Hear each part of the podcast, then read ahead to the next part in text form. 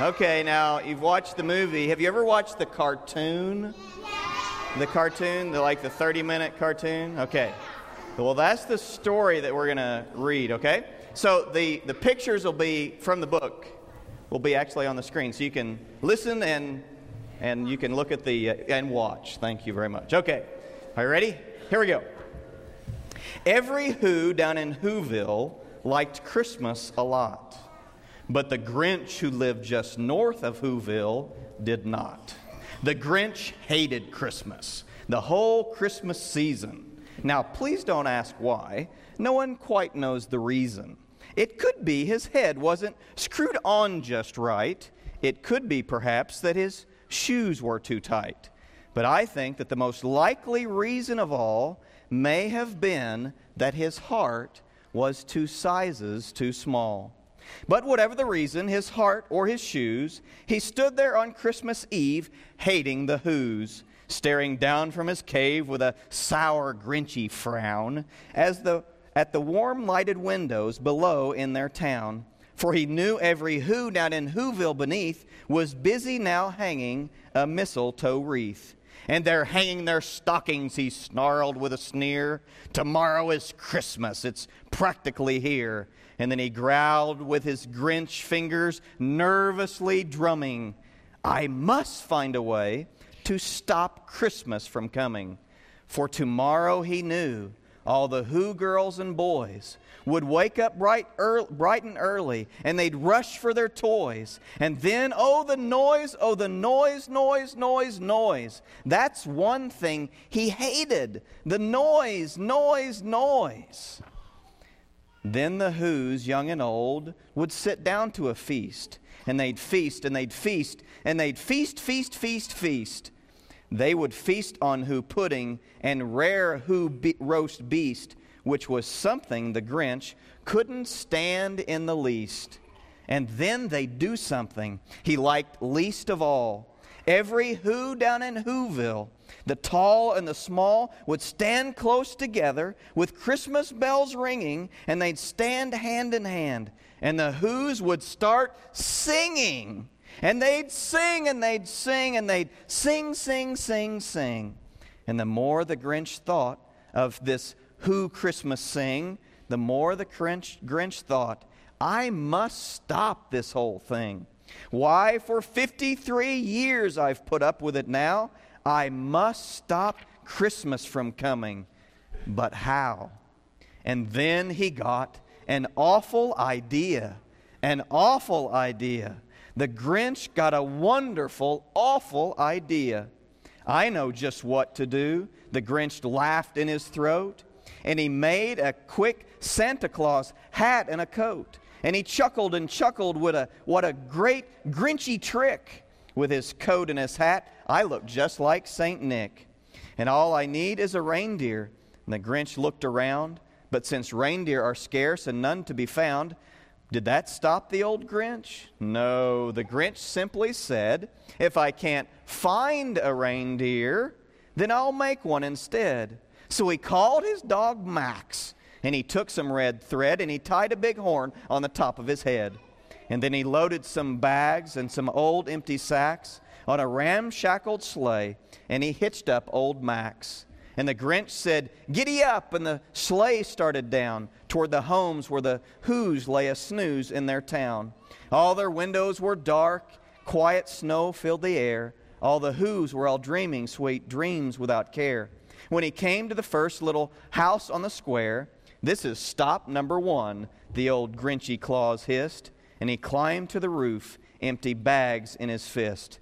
Then he slid down the chimney, a rather tight pinch, but if Santa could do it, then so could the Grinch. And he got stuck only once for a moment or two, and he stuck his head out of the fireplace flue. Where the little Who stockings all hung in a row, these stockings, he grinned, are the first things to go. Then he slithered and he slunk with a smile most unpleasant around the whole room, and he took every present pop guns and bicycles and roller skates and drums, checkerboards, tricycles, popcorns, and plums. And he stuffed them in bags. Then the Grinch very nimbly stuffed all the bags, one by one, up the chimbley. Then he slunk to the ice box. Who took the roast whose feast? He took the who pudding. He took the roast beast. He cleaned out that ice box as quick as a flash. Why, that Grinch even took their last can of who hash. Then he stuffed all the food up the chimney with glee. And now, grinned the Grinch, I'll stuff up the tree. And he grabbed the tree, the Grinch grabbed the tree, and he started to shove when he heard a small sound like the coo of a dove. And he turned around fast, and he saw a small who, little Cindy Lou Who, who was not more than two. The Grinch had been caught by this tiny Who daughter who'd got out of bed for a cup of cold water. She stared at the Grinch and, san- and said, Santa Claus, why? Why are you taking our Christmas tree? Why? But you know, that old Grinch was so smart and so slick. He thought up a lie. He thought it up quick. Why, my sweet little tot, the fake Santa Claus lied. There's a light on this tree that won't light on one side. So I'm taking it home to my workshop, my dear. I'll fix it up there and I'll bring it back here. And his fib fooled the child. Then he patted her head and he got her a drink and he sent her to bed. And when Cindy Lou Who went to bed with her cup, he went to the chimney and he stuffed the tree up. Then the last thing he took was the log for their fire. Then he went up the chimney, himself the old liar. On their walls he left nothing but hooks and some wire and one speck of food that he left in the house was a, clump, was a crumb that was even too small for a mouse. That he did the same thing to the other who houses, leaving crumbs much too small for the other who mouses. It was a quarter past dawn, all the who's still abed, all the who's still a snooze. When he packed up his sled, he picked up their presents the ribbons, the wrappings, the tags, and the tinsels, the trimmings, the trappings. 3,000 feet up, up the side of Mount Crumpet, he rode with his load to the tip, tip top to dump it. Pooh hoo to the who's, he was grinchly ishly humming. They're finding out now that no Christmas is coming. They're just waking up. I know just what they'll do. Their mouths will hang open in a moment or two when the Who's down in Whoville will all cry, boo hoo. That's a noise, grinned the Grinch, that I simply must hear. So he paused, and the Grinch put his hand to his ear, and he started, and it started in low, and then it started to grow. But the sad sound wasn't sad. Why, this sound wasn't merry, the sound was merry. It couldn't be so, but it was merry, very. He stared down at Whoville. The Grinch's eyes popped out, and then he shook when he saw and what he saw was a shocking surprise. Every who down in Whoville, the tall and the small, was singing without any presents at all. He hadn't stopped Christmas from coming, it came. Somehow or another, it came just the same.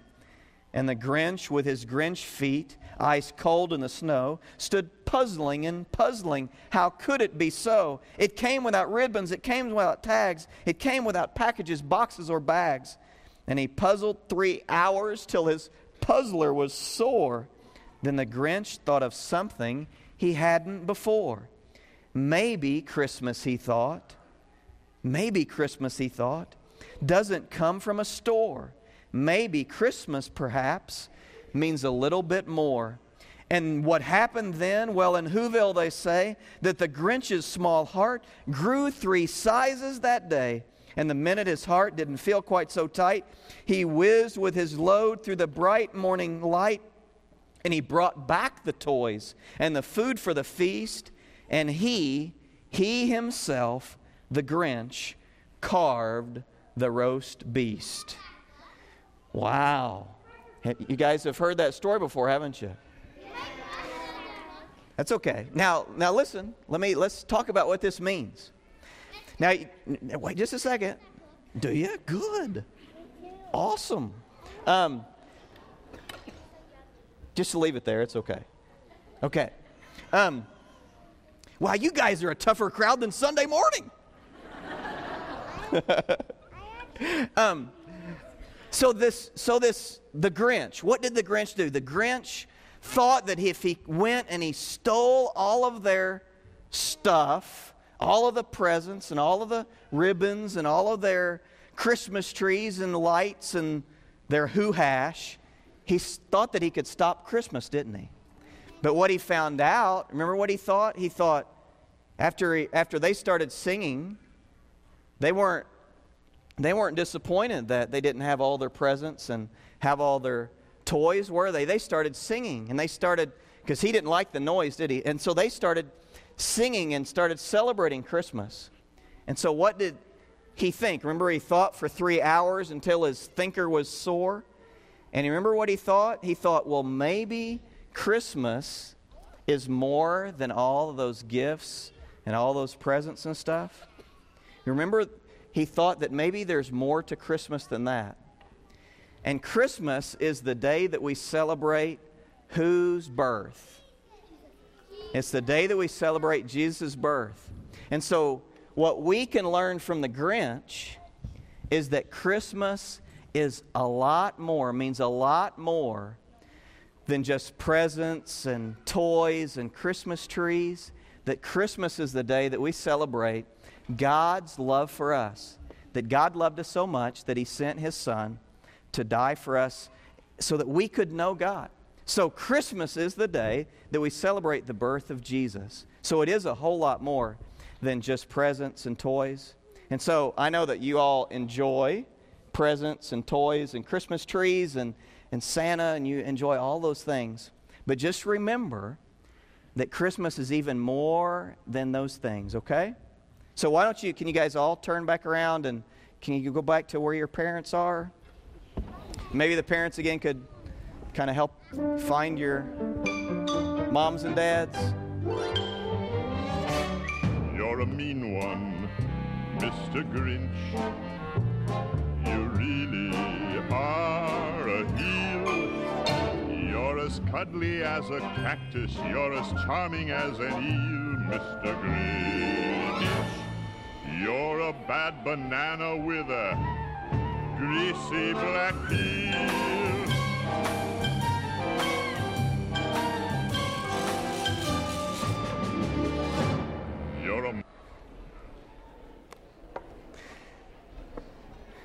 So the kids learned that maybe Christmas means a little bit more. I hope that all of us understand that Christmas means a little bit more than just the presents and the trees. Another thing that I think that we can learn from the Grinch is you remember when all of the all of the people down in Whoville, even though they'd lost all of their stuff and someone had stole it, Christmas morning, what did they do? Christmas morning, they still got up and they still sang their Who songs and their Christmas songs, and they got together and they held hands and they still celebrated Christmas, didn't they? And the thing I think that we, as parents and adults, can learn is that even though sometimes there's things that happen in our lives that can steal our joy, there are Grinches that can come into our lives and they can take that joy from us we can still learn like the Apostle Paul, who wrote to one of the churches in the New Testament. He said, I have learned to be content, whatever the circumstances. In other words, he had learned the lesson of the who's, that he had learned that even when life steals things away from us, situations and circumstances steal potentially joy away from us. Maybe it's this is the first Christmas season that we celebrate a Christmas without a loved one. And that has the potential to steal our joy. Maybe it's the, it's, uh, we've got situations at work or situations in our home or problems in our marriage or career issues or maybe we spent too much money at Christmas time and there's too much on our credit cards or whatever those things that could potentially steal our joy. We need to learn the lesson of the who's, the lesson of Paul who said, I've learned to be content, whatever the circumstances, and learned that no matter what happens in this life, that when we know Christ personally, that we can have joy. And so this morning, or this evening, this afternoon, I want all of us to really think about the joy that can be ours through Jesus Christ. And as we kind of enter into a time when we uh, just conclude with uh, lighting of the Christmas candle, the Christmas candles that remind us that Christ has come into this world and that He is the light of the world, the light in darkness, and that we can pass that light to others. Let me just make one last application into the, it's this. Do you remember the problem that the Grinch had? Was the problem that his head was screwed on too tight? Was the problem that his shoes were too tight? What was his problem? His heart was two sizes too small. You see, the problem the Grinch had was a heart problem. And it's the same problem that we have that keeps us from experiencing Christmas. I remember when, uh, before I had children, I, you know, I love kids. I, uh, I was a youth pastor. I loved to hang out with, with kids, young and old, and, and it was great to experience kids. But then when I had my own, and when Jacob and Caleb came along, there was something different then.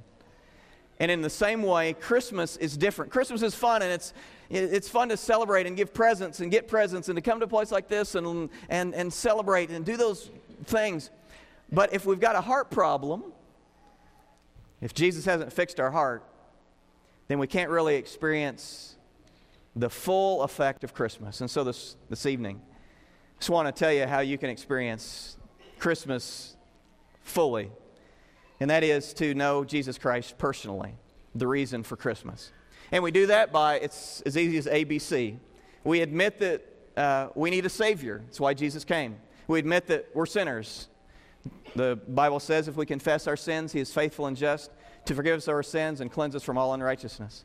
B, we believe Jesus. We believe that Christ came as a sacrifice for us. And then C, we confess. We confess Jesus as Lord of our lives.